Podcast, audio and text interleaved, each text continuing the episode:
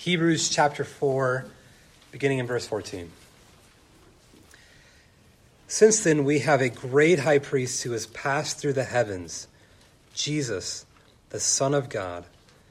Let us hold fast our confession. For we do not have a high priest who is unable to sympathize with our weaknesses, but one who in every respect has been tempted as we are, yet without sin. Let us then, with confidence, draw near to the throne of grace, that we may receive mercy and find grace to help in time of need. Let's pray.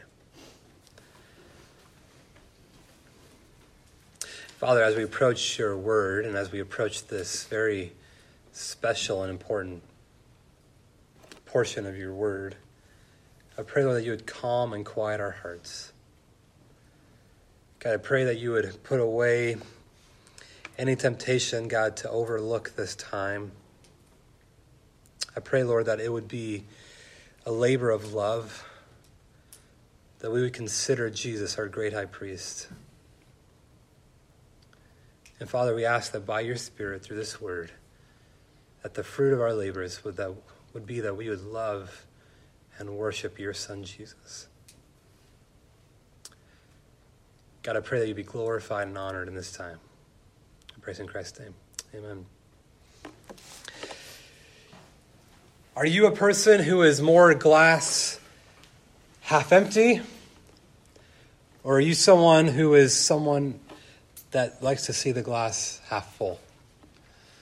I remember hanging out with my eighth grade friend, Brad Olson, telling me about what this meant. Until the eighth grade, um, I had not ever heard someone use this metaphor.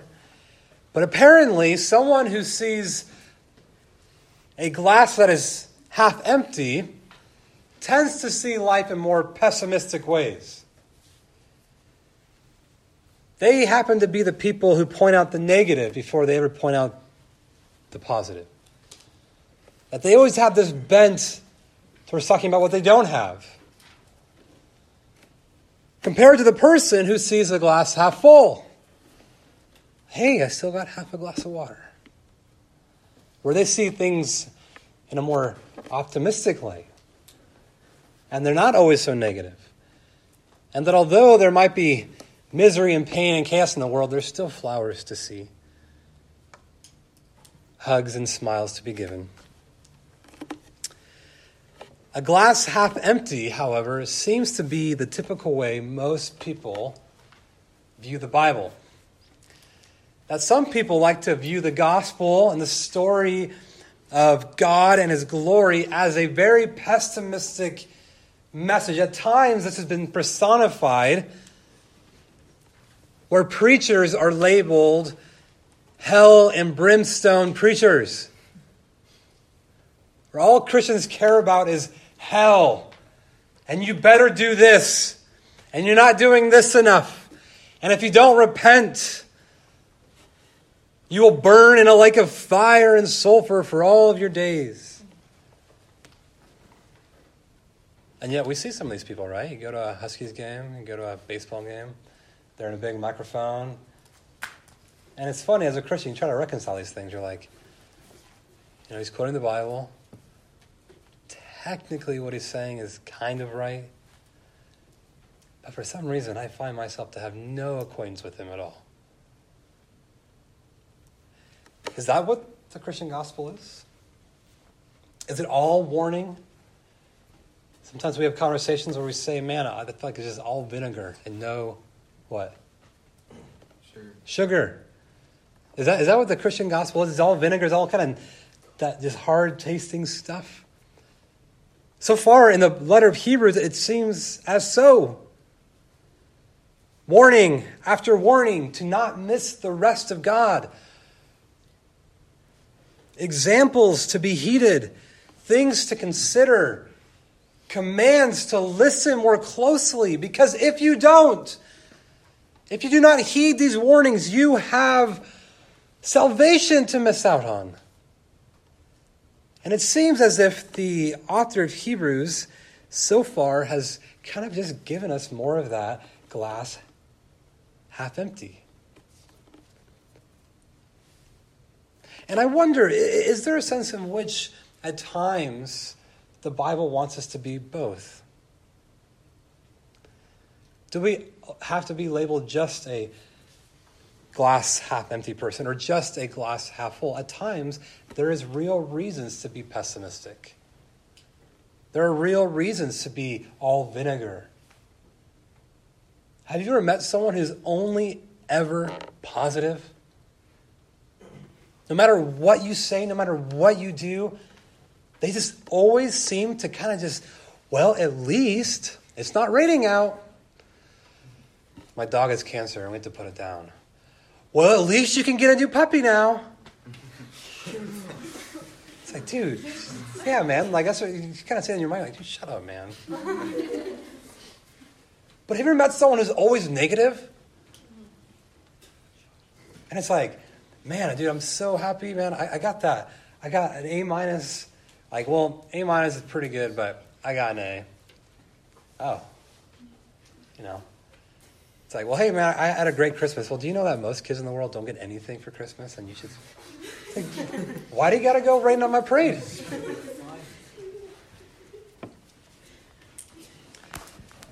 And I say all this because at times we need both. We need someone to put the vinegar in our life to consider about this gospel. That if you do not heed it and not enter God's rest, you have the wrath of God coming for you. But yet, it finally seems, as the author of Hebrews begins now to finally close up on his first section of Hebrews, to not just kind of give us the vinegar, but also to show us the beautiful glories and treasures of the gospel. The more I read, and the more I study the Hebrews, the more I, I really do think it was preached by a pastor who knew these people. I think he, realized that he's coming across a little too negative. And so now he begins to shift because the Christian gospel never ends on a pessimistic note. It will tell you of your sin. It will tell you, if you look down in chapter 4, verse 12, verse 13, excuse me, that God's word is so powerful that no creature is hidden from his sight, but all are naked and exposed to the eyes of him who must give an account. God's word is so penetrating that it leaves us guilty before God. It leaves us naked and exposed. This Bible cuts through every excuse, every lie we hide behind, every mask we try to cover our identity with. It says, This is who you are, and you are held accountable for all of your sin. It, the Bible is pessimistic. But it never ends on that note. It always ends on but God but God in Christ. And that is the very transition we see in these couple little verses. And can I just tell you, there are just some passages in the Bible that speak in louder volumes than others. It's all God's word and it's all important. And I'm not saying I don't like other parts of Scripture, but there's just some parts where, man, I just call them boiled down passages. Where, man, it's just boiling down the essence of the Christian faith into a small little package. And I think this little section right here is one of those passages. I just think this is the passage that we need to keep in our back pocket. Have it memorized, to, just to know it, just for to easily fall off our tongue. This is a, a wonderful passage for us. Very good summary of what the author's been trying to say in these first four chapters. And so here's what it's all about. This is give you like one line summary here. Since Jesus is our high priest, let us not shrink away from our hope. Since Jesus is our great high priest, let us not fall or shrink away from this hope that we have. And what I want us to see in this little passage of three verses, now you think because it's shorter that I would go shorter, but that's not always the case. But what I would like to do for us is to consider two confidences that we can have in the Christian life because Jesus is our great high priest. And so I'll give you the, the two confidences off the bat. Here we go. We can confidently hold our confession of faith. And secondly, we can confidently approach God. Because Jesus is our high priest, we can confidently hold our confession of faith. Two, we can confidently approach God. Let's go ahead and look down back at the passage. Since then. Now, again, sometimes when we study the Bible, we must give careful attention to words and to details. How many of you who have never read Harry Potter would go to the fourth book in Harry Potter, pick it up, go to page 100, third paragraph, tenth line, sixth word? Does anyone know what that says? I don't either. Um, how many of us would start reading from there, read a few sentences, and feel like, oh, yeah, I know what's happening in this book? No one would, because that's an insane way to read. You're not actually reading for information if you skip the first hundred pages. And in the same sense, when we read the Bible, sometimes we jump in the middle of something and we forget the context. Since then, does anyone have a different word in their translation other than since then? Anyone? Therefore, right? Now, when you get a contrast word like that, since or therefore, you kind of have to be reminding yourself of what comes before it. And what comes before it is that great passage we considered last week about the Word of God. And again, I already mentioned this a little bit. I think the author of Hebrews knows that what, what he just said about the Word of God is cutting, it's hard. None of, no one who takes the Bible seriously can walk away and say, like, oh, no big deal. Someone who looks at the Word of God and sees what it teaches can only walk away with a view of self of, like, man, I am in big trouble. If God's word tells me of my sin, tells me that I must give an account to Him, and it completely exposes me, I'm in trouble. Right? Did you ever get caught red handed with your hand in the cookie jar? Or maybe at Halloween was a better one for me because we get like truckload of candy. You get three pieces, right? Okay. Second mom went to the bathroom. You know, and they put it up really high, so you got to climb quick, man. It's like Tarzan up in my kitchen, like. And um, and one time, I like came down really quick, and I fell uncovered and landed like this, and it was all bad. My mom felt so bad for me; she just let me have the candy without any. Right. so, when you get caught though red-handed doing something, you're just like, I can't. I, I'm, I'm caught. Guys, can I tell something? That is what the Word of God does to us.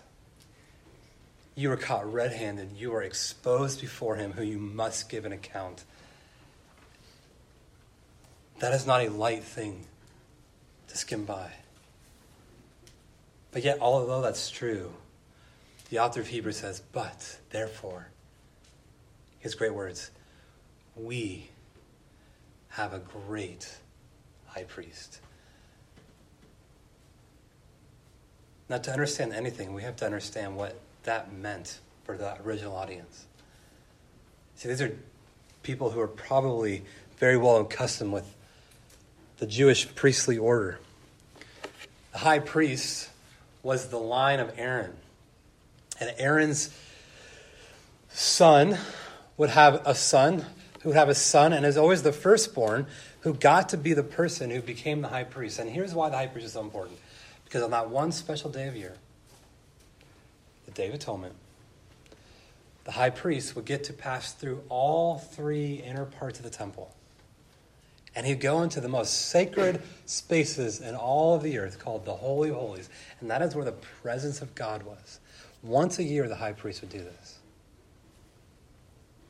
And that is where he would make sacrifice for sins. But look at our high priest. Look what it says about him. He hasn't passed through some man made tabernacle or temple. What has he done? We have a great high priest who has passed through the heavens. In essence, the author of Hebrews is saying, like, we don't, we don't have some man who's going to die one day. We don't have some guy who kind of just puts on all these sacred clothes and does all these ceremonial things and washings just so he can kind of walk through the veil. We have Jesus who has transcendently gone before the real throne of God. And as we know, a priest is someone who represents the people to God and God to the people. You know, I was reading today the Heidelberg Catechism and kind of preparing this sermon a little bit, but, but the fact that Jesus is both God and both man meant that he is the ultimate priest. That every time a priest would die, a new one would come, right? But Jesus is the once and for all priest. He completely abolishes all of that. Aaron, you were cool and all you did your job, but you're done. And Jesus now becomes this great high priest. And because he is so great, because he has passed through the heavens and is accepted by God, here is what the author of Hebrews says that we ought to do. Let us hold fast our confession. What is the confession? What confession is he talking about here? Let me give you two things of what I think he means here about confession. One, our confession in who Jesus is. That Jesus is not just a made up person, but Jesus is, in fact, the true Son of God, grounded in history, who actually lived as a man. In essence, remember, these people, they're being tempted to shrink away from Christ. They're tempted to look at Jesus as kind of a passive person. They're tempted to look at Jesus as kind of like, yeah, he's just a role model. They're tempted to look at Jesus like, oh, yeah, he's my homeboy. They're tempted to look at Jesus as someone who just kind of did some really important things of teaching. But no, the author of Hebrews says he, he is our great high priest. We must hold our confession that Jesus is the God man, the sinless Savior who died for our sins. So, therefore, our confession is not just who He is and then existed, our confession is the very gospel itself. The Apostle Paul says in Romans 10 that whoever believes in their heart and confesses with their mouth that Jesus Christ is the Lord shall be saved. This is the confession that every single person gives when they become a Christian. If you want to know what it means to be a Christian, that is it. It is to recognize that I have done nothing but sin against God and deserve wrath and hell. But God, in His great love, provided Jesus, the Son of God. And He lived the perfect life and He died on the cross. And by being raised from the dead three days later, it was to signify that God accepted that sacrifice for our own behalf. And that whoever believes in this, which means to trust in Christ and to turn away from their sin and to confess this with their mouth that I am a Christian, I follow Jesus. He died for my sins.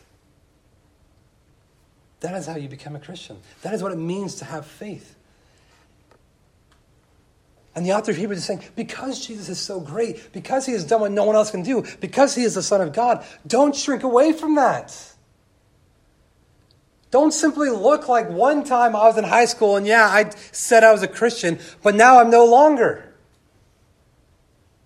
Don't look at Christianity and this confession that I give about who Jesus is and his lordship and make it just a season of life. Again, the context of, he, of Hebrews 4 is the people who heard the good news preached to them, but what did they do? They hardened their hearts and they didn't actually enter the rest.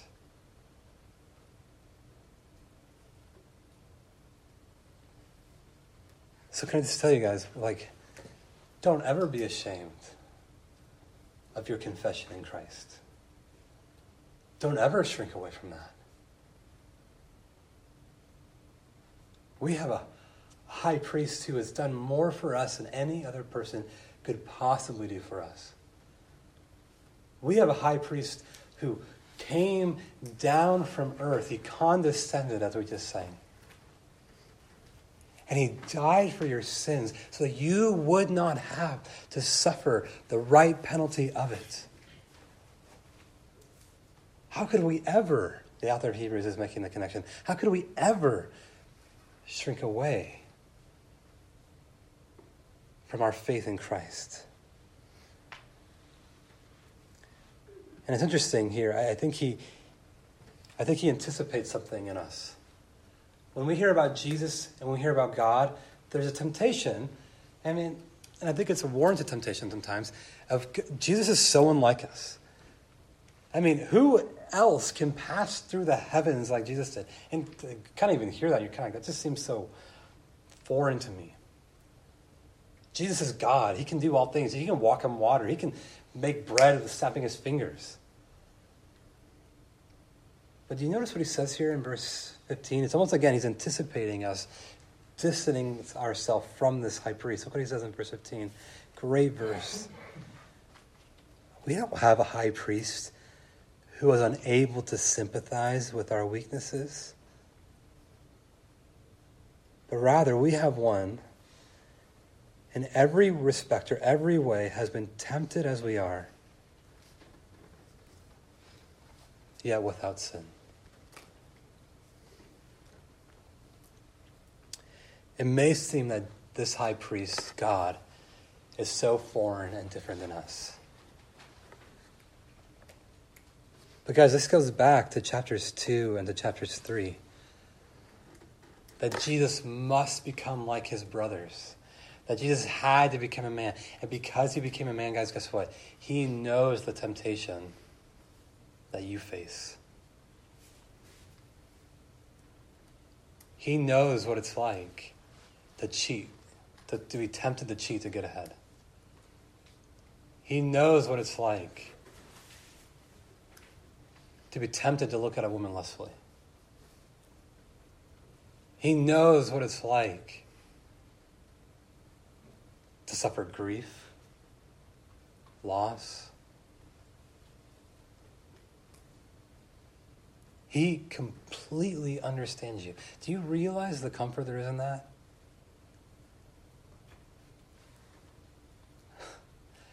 the God of all of life humbled himself to the point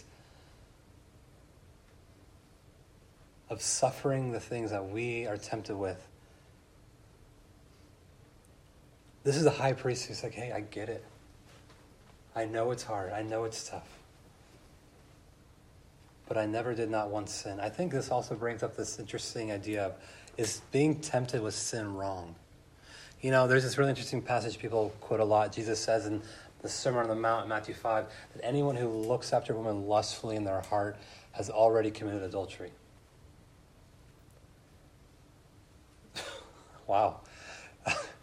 That's really tempting. That's really like, convicting, I guess. Um, but but here, here, here's what I just think. I just want to just pull out this idea really quick. Is it wrong to be tempted? Clearly, it can't be. Because Jesus was tempted and he was sinless. It's not always wrong to be tempted. But here is what I think Jesus even means in that passage. There is a sense in which I can notice beauty and be attracted to something. But there's a line that is crossed when I take that attraction and that beauty and I put lustful intentions in my heart and therefore become an adulterer. See, Jesus never once crossed that line.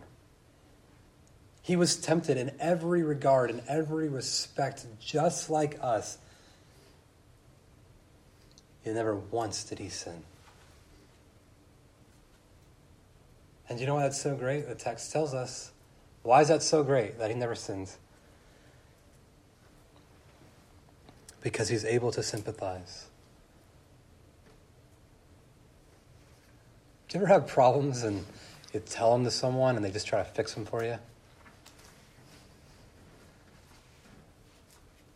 I do that. But sometimes, can I just tell you, like, the best thing that you have in Christ is just sympathy. He gets it, He understands. These are blessed truths for us to ponder, to consider, to have them in our back pocket. And because we can confidently hold our confession, we need to be people who know that Jesus is not just a side gig. He's not just someone who I kind of like, oh, I think Jesus is kind of cool. No. Be someone who holds fast our confession.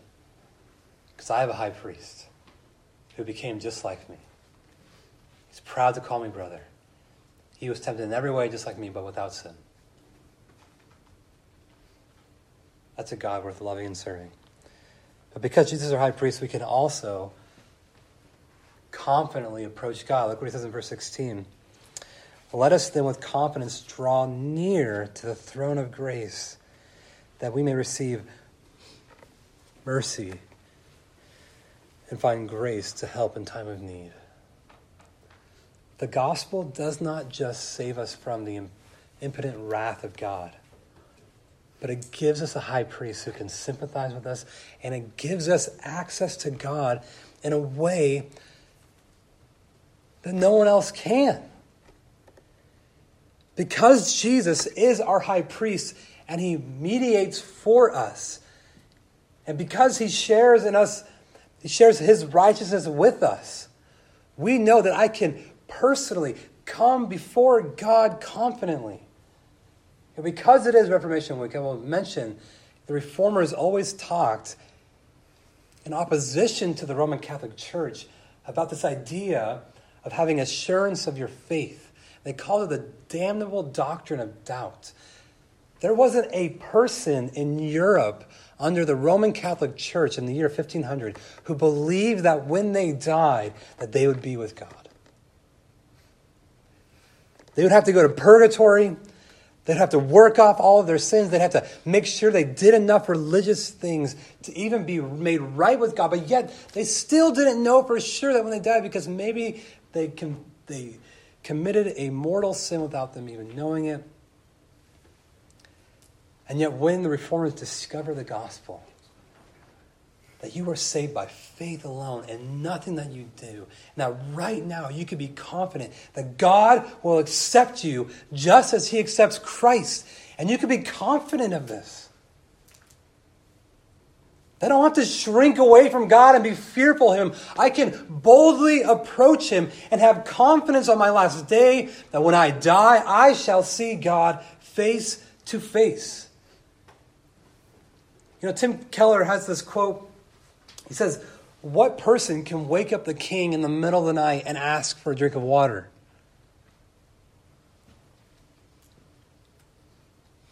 You think of a king you know, a thousand years ago, uh, imagine one of the peasants going up to the king and saying, Hey, king, can you give me a glass of water? Any of his, you know, royal court doing this would just be like a, a mortal offense. Even, even the queen wouldn't even ask the king to do such a thing. But who would? A child. because of our high priest, because of the imputed righteousness that we have from Christ, we get to boldly come before the King of all kings, the creator of the universe, anytime we want, and request help, mercy, grace. And it's yours.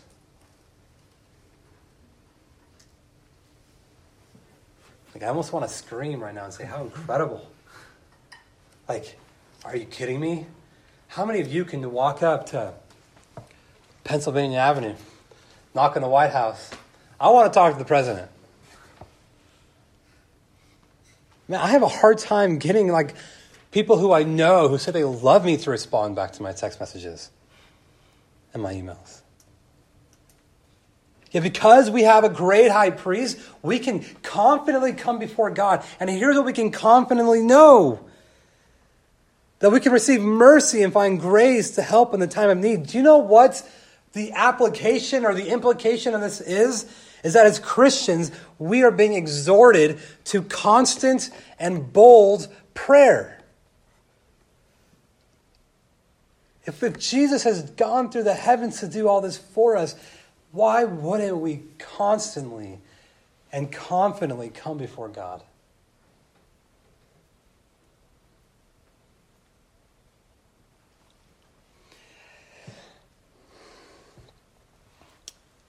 Yet on the flip side of this, to those who do not have Jesus as their great high priest, to those who are far from God, it is not a throne of grace to them, it is a throne of wrath. And as much as verse 16 is an encouragement, it is also yet a warning again to those who don't know Christ. Allow me just to give you a few applications about prayer.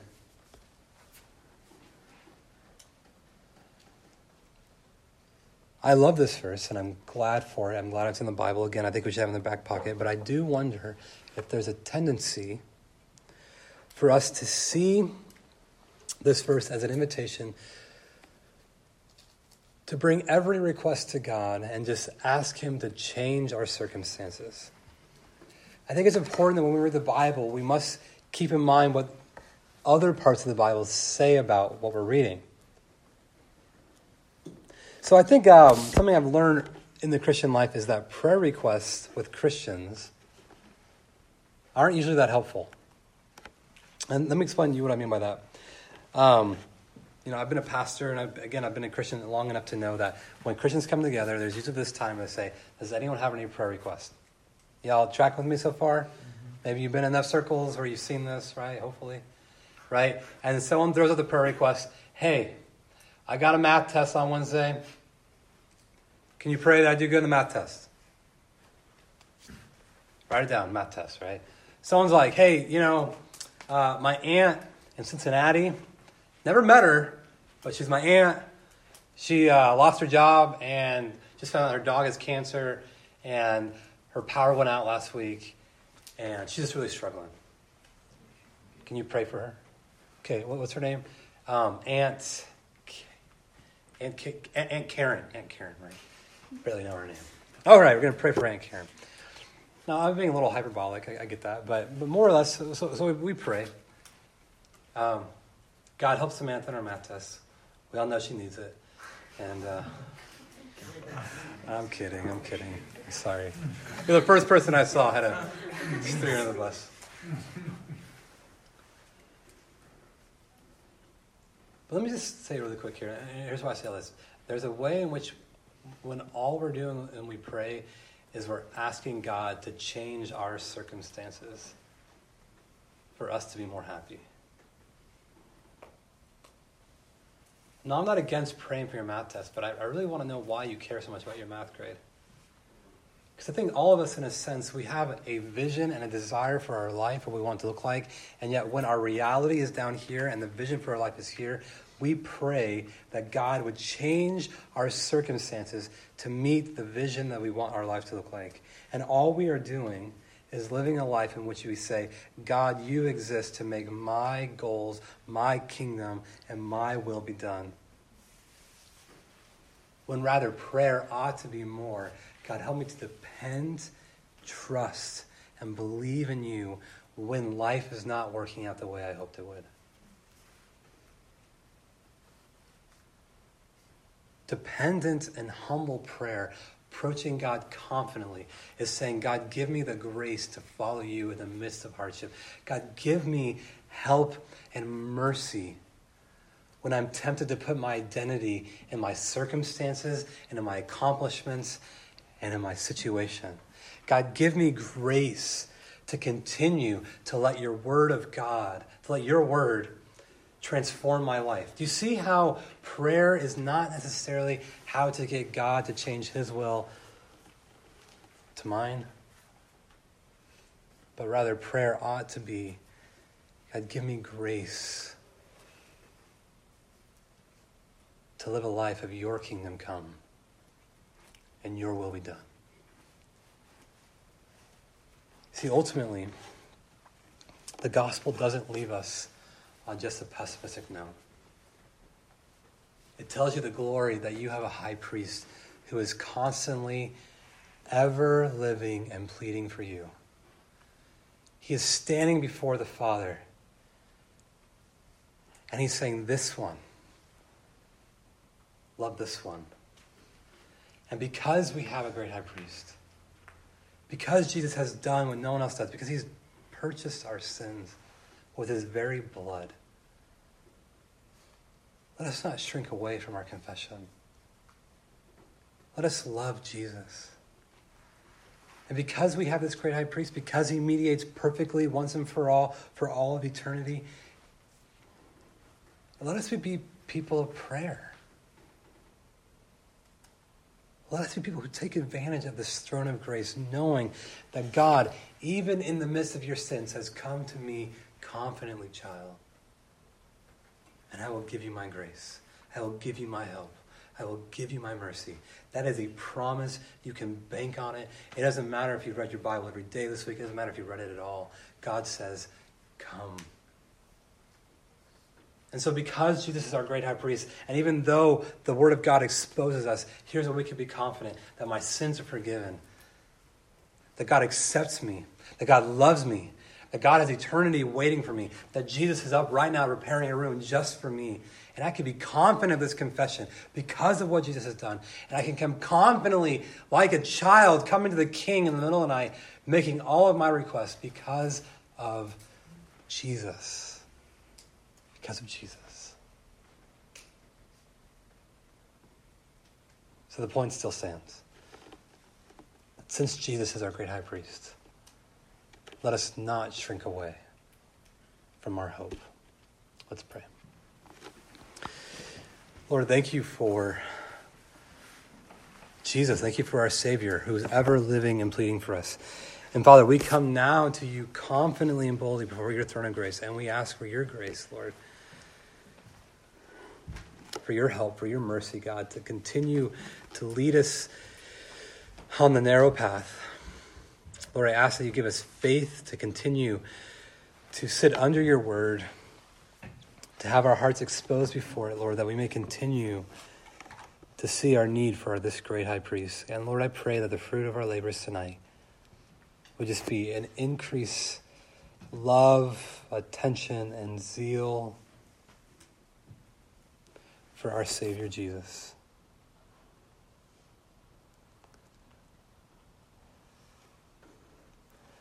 Help us, Father, to not swerve from this confession. But with the help of the Spirit, give us faith, Lord, every single day to see the beauty and the glory we have in Christ. In whose name we pray. Amen.